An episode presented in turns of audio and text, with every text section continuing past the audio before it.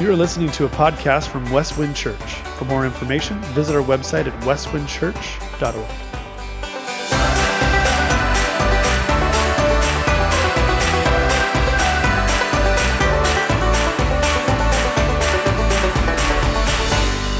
Well, good morning. Thank you for being with us in worship. We're continuing our study in the book of Habakkuk.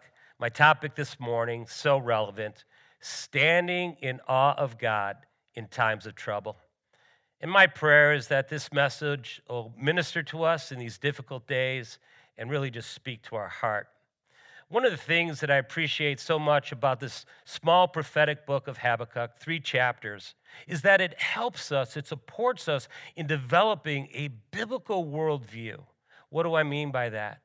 Well, the book of Habakkuk demonstrates that there will be good times and sometimes very difficult days in our life. Habakkuk experienced wonderful times under the revival of King Josiah. King Josiah led uh, the people of Israel back to God. The book of the law was discovered in the temple, and he read God's word. It broke his heart, and he repented. And he went on a journey to revive worship of the one true God in spirit and in truth. However, in 609, King Josiah died, his son Jehoiakim took the reins. And the Bible is very clear in Second Chronicles and Kings that Jehoiakim did evil in the eyes of the Lord and led God's people astray. Habakkuk saw the good days and now these terrible days. Add fuel to the fire. Babylon's coming. Judah's going to be conquered. Jerusalem's going to be destroyed. Worship will end. The temple will be looted. And thousands of people will be taken into captivity. Friends, these are difficult days. Now, sometimes we think that uh, that's non normative. But reading scripture, you'll see from the book of Job to the sufferings that God's people uh, have experienced that this is more normative than not. You know, close to three months ago, things were going really well. We were experiencing some good times. I remember reflecting on such a mild winter and being so thankful. And then, of course, we saw uh, unemployment at its lowest in decades. The Dow hit 29,000. People couldn't believe it. It seemed like good times. And then, boom, COVID 19. We're blindsided. And again, friends, I'd like to suggest that um, good times aren't necessarily the norm. There's something to be celebrated, as Habakkuk demonstrates. But there's also difficult days. And the book of Habakkuk prepares us for that. You know, I reflected on America's history from around 1860 to present. You think it through, that's about 160 years. And there were some good times and some very difficult times, going back to the Civil War. Our country was divided north against south. Families were ravaged. Thousands died. Those were difficult days. Then from 1870 to 1910, the Industrial Revolution brought great prosperity, and people thought, wow, a utopian society is possible. But then what happened? First World War. And then a pandemic of epic proportions. The Spanish flu, where 100 plus million people died then the Great Depression, World War II. My goodness, the list goes on and on. Korea, Vietnam, the Gulf War, and then in 2008, many of you remember the financial collapse. Now, I'm not trying to be gloom or doom, but I'm trying to paint a biblical worldview because Habakkuk wants us to be prepared for the good times and the difficult times because difficult times are a part of our journey. Why? We live on this side of heaven, folks. Sin brings death. All creation today continues to cry out for redemption as we do. We look forward to that day of glory. But Habakkuk helps us form a worldview to say, hey, celebrate the good times and stand in awe of God. Thank Him. But also, when we go through the difficult times, we can still stand in awe of God and fulfill the teaching in everything, give thanks, for God's will is being accomplished. And so, some of you watching right now, I'm convinced, have really been impacted by the COVID 19. There's dark days, There's struggles at home, you know, being cooped up. You're bumping into each other a little bit more. You're discouraged. There's even depression. Can I encourage you this morning from Habakkuk chapter 3? Look up. Find your strength, your hope. Stand in awe of God, even in these difficult days. Others of you watching, I'm convinced it's just not COVID 19. It's been the past year or two. It's been hard. Your marriage is struggling. You're wondering if it will survive.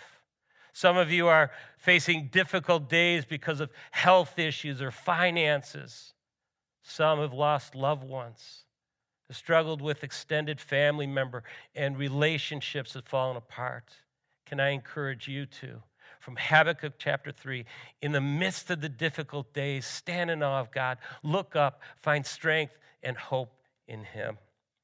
You know, Habakkuk lived in terrifying times around 600 BC. When God's design, Babylon is coming and Judah is going to be taken into captivity. And yet, what we're going to see this morning, when all was lost, family, friends, worship, Habakkuk is able to cry out to God in prayer and praise. And so I'd like to encourage you if you downloaded your digital worship guide, we always encourage that. There is a outline for the talk. I'd like to start with the blessing. And the blessing is this. In times of trouble, each one of us can stand in awe of God. And here's the encouragement, folks, through prayer and through praise. And so this morning, Habakkuk's prayer in chapter 3 is a song, it's a poem, it's an anthem, and it went uh, as a song up to God in prayer and worship. It's a timeless song. It's a soul nourishing prayer. It's a faith orienting anthem that causes us to get our eyes off of circumstances and put it where it belongs on a God who loves us, who cares for us, who sees and will nurture us in our times of trouble. And so, three things about Habakkuk's prayer, three dimensions we're going to look at. Dimension number one pray remembering. I love this truth. Look, if you would, to Habakkuk chapter 3, just the first two verses. We read, A prayer of Habakkuk the prophet, according to Shigionoth Lord, I have heard the report about you. Lord, I stand in awe of your deeds. Revive your work in these years. Make it known in these years. In your wrath, I love this phrase remember mercy. The first and main thing Habakkuk does in chapter 3 is to recall one of the greatest events in human history the exodus of Israel from the land of Egypt. Habakkuk looks back so he can look forward. And in looking forward, he stands in awe of God. The exodus of Israel from Egypt is the most often repeated event in the Old Testament. Why? God wants his people to remember this redemptive act of salvation. And so, if you would look at the text in verses three through five, what does Habakkuk do? He recounts the pestilence, he recounts the plagues that God uh, brought on Pharaoh and the land of Egypt. Then in verses five through six, he reflects on the shaking of the ground, and this is Mount Sinai where God met with his people, gave them the Ten Commandments, and he was present in their midst. Then in verses 7 through 15, Habakkuk reviews how God overcame the ruthless and oppressive Pharaoh of Egypt. You know what Habakkuk is doing here? He is recounting the gospel. Habakkuk is praying, Lord, revive your work in these years. Do a work of epic proportion like you did in the Exodus. Now, what is that work? What are the deeds that Habakkuk is praying for? In essence, he is praying for salvation, for God's redemption of his people. The memory of the Exodus is truly Habakkuk's gospel. God did something for his people that they could have not done for themselves. He miraculously intervened. He entered human history and he brought them out of bondage. He saved a nation, not by their works or deeds, but by his miraculous power and his intervention. Habakkuk connects what he knows about God and what Yahweh accomplished in the past in order to stand in awe of God in the presence. Friends, that is a great way to pray in time of trouble. Habakkuk encourages us pray scripture. Remember the great acts of God. Know your Bible. Memorize it. Internalize it. Then, in times of trouble, like Habakkuk, you'll be able to go back and remember that God is faithful. He is a covenant keeping God, and He is at work, and we can stand in awe of Him. What's beautiful about Habakkuk he finally takes his eyes off his situation. He meditates on God and the same redemptive stories you and I have from Genesis to Revelation. He ponders God's great deeds, God's mighty acts, and it fills his mind, it fills his heart, it fills his being, resulting in prayer and resulting in praise. Now, I trust you realize this morning that we have a vantage point that Habakkuk did not have. We can look back 2,000 years and remember the greatest event in human history, what I would call the ultimate Exodus. I want to encourage you to flip to the New Testament. I want to show you something so wonderful. It's found in Luke chapter 9. We'll just look at verses 28 through 31. And as you turn there, let me set the stage. Uh, this is what's called the Transfiguration. It's later in Jesus' ministry. As he had done before, he takes three disciples, Peter, James, and John, and he is transfigured. Uh, he demonstrates his glory. So follow along with me if you would. Luke 9 28, he, Jesus, took along Peter, John, and James and went up to a mountain to do what? To pray. As he was praying, the appearance of his face changed. His clothes became dazzling white. Suddenly, two men were talking with them Moses and Elijah. They appeared in glory and were speaking of his death, which he was about to accomplish in Jerusalem. Friends, I find that absolutely a remarkable situation and conversation. Moses is talking to Jesus about his upcoming death in Jerusalem. God's servant, who risked his life to accomplish the first Exodus, is in dialogue with Jesus, who will give his life a ransom for many to accomplish, again, what I call the ultimate exodus. Moses told Israel, Take an unblemished lamb, sprinkle the blood on the doorpost of the home. When the angel of death sees it, what will happen? The angel of death will pass by. And here's what's beautiful, folks Jesus is the unblemished lamb slain from the foundation of the world.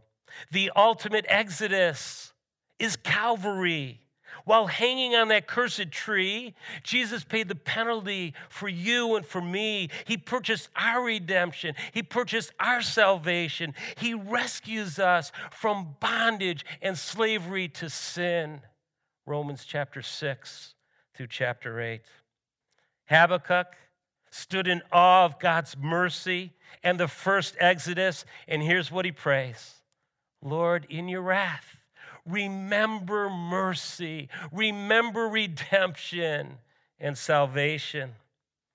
We have the privilege to stand in awe of God's mercy and remember the ultimate exodus, Calvary.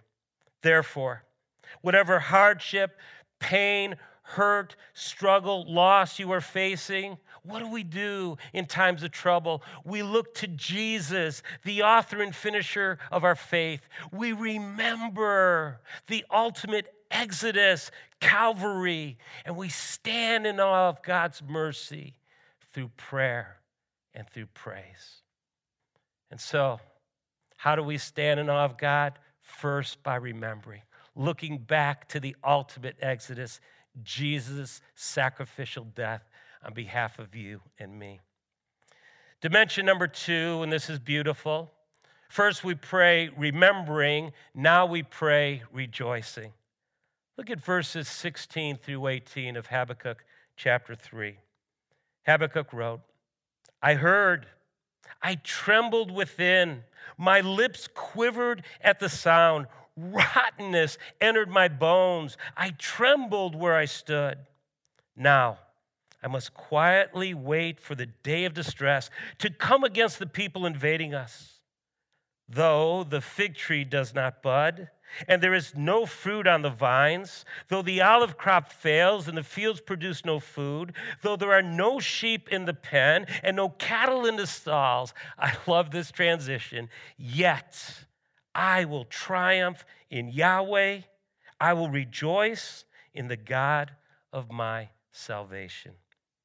In these six phrases of beautiful poetry, Habakkuk describes the severity of what will happen to Israel. Now, stick with me. Habakkuk talks about figs. Though the fig tree doesn't blossom, and figs were a delicacy in the ancient world, it was kind of like a dessert. Okay, if you don't have the figs, the dessert, all isn't lost. Then he highlights grapes. Grapes were primarily used to make wine, and wine was an important beverage in the ancient world, but all isn't lost. But now he says the olives aren't coming forth, and olives were extremely important. Olive oil for cooking. Olive also had medicinal value. They used the olive oil uh, for lights to light their homes and communities. But notice what happens. Now he moves from those three to the fields, no longer producing two staples of barley and wheat. Now he's describing genuine suffering and starvation. Sheep were used for wool, and there's no sheep in the pen. There's no clothes to keep us warm uh, during these days. Sheep were also used for trading when the harvest didn't come in and there was no sheep for trading. Cattle were not often eating, they were used for agriculture, for farming, and there's no cattle available. In other words, there's no farming, there's no crops, and this is a difficult time. And so, what Habakkuk is reflecting on all is lost. We will not recover next year. We will not have the means to start over. We will not have the means to farm our land. Habakkuk is describing uh, a scorched earth policy of starvation, of suffering, analogous to what happened after World War II in Europe. But then, don't miss this. A dramatic recalibration happens in verse 18 when Habakkuk says, Yet I will triumph in Yahweh. I will rejoice in the God of my salvation. Folks, these two words, triumph and rejoicing, literally mean to exalt, to celebrate God in the midst of suffering. This is the strongest possible way to say that one is determined to rejoice in the Lord regardless of circumstances. You know, Habakkuk is so much like Job here. We have suggested that Habakkuk is a mini Job. Do you remember what Job said? Though he slay me, yet I'll hope in him, yet I'll praise his name. What a beautiful reality. Friends, this is remarkable because Habakkuk literally is rejoicing in the midst of the suffering. He just doesn't push through it, he just doesn't survive. No, he is thriving now, he is rejoicing. But don't miss the reason why. Notice what the text says everything is gone, his portfolio has been stripped away. Yet Habakkuk says, I will triumph, I'll rejoice. Why? Because God, number one, is my rock. Yahweh is a covenant keeping God. I trust him. He is faithful. He is my salvation, and I stand in awe of him. This is a total recalibration of Habakkuk's heart, of his thinking, of his feelings that result in worship through prayer and through praise. Remember in chapter one, Habakkuk had more questions than answer. Then in chapter 1, verse 12, he calls God out. He says, Listen, I thought you were all wise. I thought you were from everlasting to everlasting. Habakkuk was really struggling in chapter 1 and then through chapter 2. But now there's a change of heart, there's a change of thinking, resulting in prayer, praise, and worship of God. The question that you and I often ask is Is this possible? In the midst of the most difficult experience of life, can I really choose joy? Well, let me give you an example from an individual's life who was on a journey of service to the Lord. I love missionary biographies, I'm an avid reader of those. Here's one very beautiful story. In 1851, an English missionary named Allen Gardiner, He was shipwrecked with a number of his colleagues off a small island off the coast of South America. Sadly, the whole team died of starvation, one individual at a time, and Allen Gardiner was the last to pass away. They found Allen's journal next to his body. His last journal entry cited is from Psalm 34:10. I want to show that to you. Young lions lack food and go hungry. This is a man starving to death. But those who seek the Lord will not lack any good thing. Gardiner's last words, folks, are essentially I am overwhelmed with the sense of the goodness of God. That's remarkable. Here's a man far from home, starving to death, having his hopes and his dreams dashed, watching his team die of starvation, being overwhelmed with the goodness of God. Now let's think about that for a moment. How do you and I ordinarily come to the conclusion that God is good?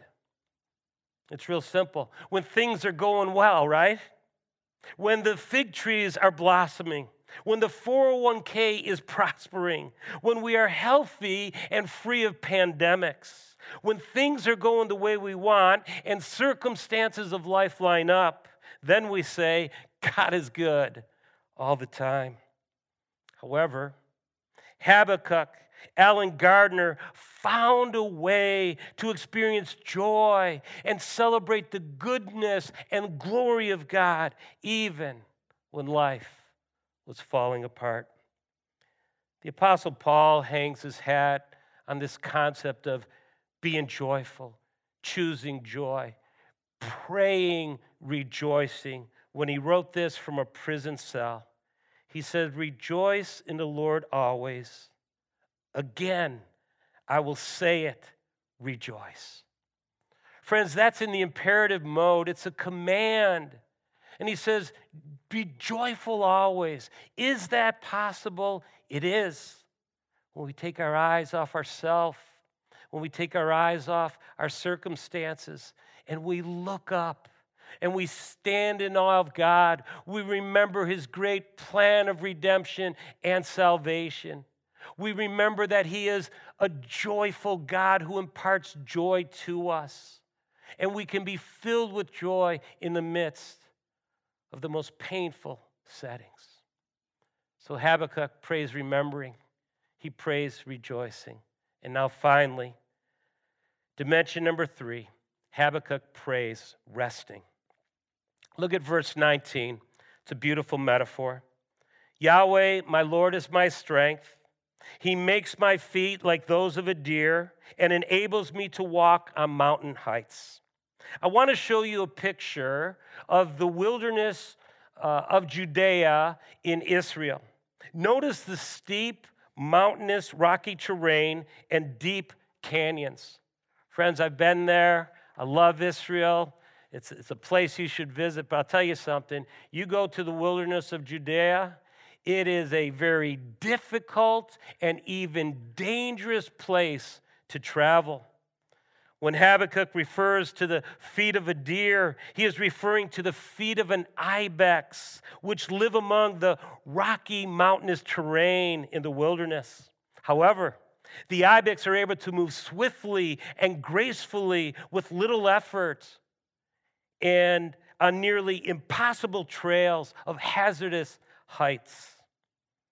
They can do this because God, their creator, designed them with special hooves that act as suction cups to secure their footing, enabling them to grip the rock without slipping. So, what must we learn from this picture, from the ibex, from this metaphor? Well, I think it's real simple. In the ancient world, the heights were the safest place you could possibly be. The people who inhabited the high ground could not be easily attacked. Those on the mountain heights could see for miles in every direction and have a unique vantage point. What a beautiful metaphor, then, to describe the security, the safety, the peace, and rest that our Lord provides even in the midst of suffering, in difficult days, during hardship and incredible loss. That is why Habakkuk closes his prophetic book rejoicing and praising God. Therefore, when God chooses a path for us that is more difficult, painful, full of questions, sorrow, and hardship, He wants us to know that we can find our peace, our comfort, our safety, our security, our sure footing, our hope, our rest in Him. That is why I call Habakkuk the gospel. This is good news because Habakkuk ultimately points us to Jesus. Why Jesus? Well, three things as we close. First, because today we can look back remembering the greatest act in human history the death, burial, and resurrection of Jesus Christ. When Jesus was with his disciples celebrating the Passover, he took the bread, he took the cup, he lifted it towards heaven, gave thanks. He said, This is my body broken, this is my blood shed. Do this in remembrance of me. Jesus said, Remember the greatest act in human history. And when we pray, we pray remembering that God purchased our salvation through Jesus Christ. And when all of life seems to be uh, falling apart and unraveling, we look to that great event. We remember what God did for us through Jesus Christ. In addition, we pray rejoicing. Why? Because Jesus gives us joy. In John 15, 8, Jesus said this I have spoken these words to you so that my joy may be in you and your joy may be complete. Folks, that is beautiful. Why do we pray with joy and rejoicing? Because Jesus' joy lives within us. And then finally, Jesus invites us to find our spiritual rest in Him so we can pray resting. One of my favorite passages in the Gospel of Matthew is Matthew 11, 28 through 30. Track with me, please. It's an invitation for all of us. Come to me, Jesus says all you who are weary and burdened. Habakkuk was weary and burdened. Many of us today are weary and burdened. Come to me, Jesus says, and I will give you rest. All of you, take my yoke and learn from me, because I am gentle and humble in heart. And what's going to happen? You're going to find rest for your souls. For my yoke is easy, my burden is light. In closing, may I encourage you in times of trouble. Pray remembering the greatest act of human history Christ's sacrificial death, burial, and resurrection on our behalf. Pray rejoicing because he gives us his joy. pray resting, spiritual rest, regardless of the circumstances. And so, friends, may I ask you, have you experienced his spiritual rest? Have you accepted the invitation to come to Christ? To look to Jesus, the author and finisher of the Christian faith. If you are here this morning, you've never made a decision to follow Jesus Christ, to put your trust in Him, your faith in Him, your hope in Him, to uh, say yes to his redemptive work on your behalf, the ultimate exodus to free you from sin, to free you from bondage. I want to encourage you today could be the day of your salvation.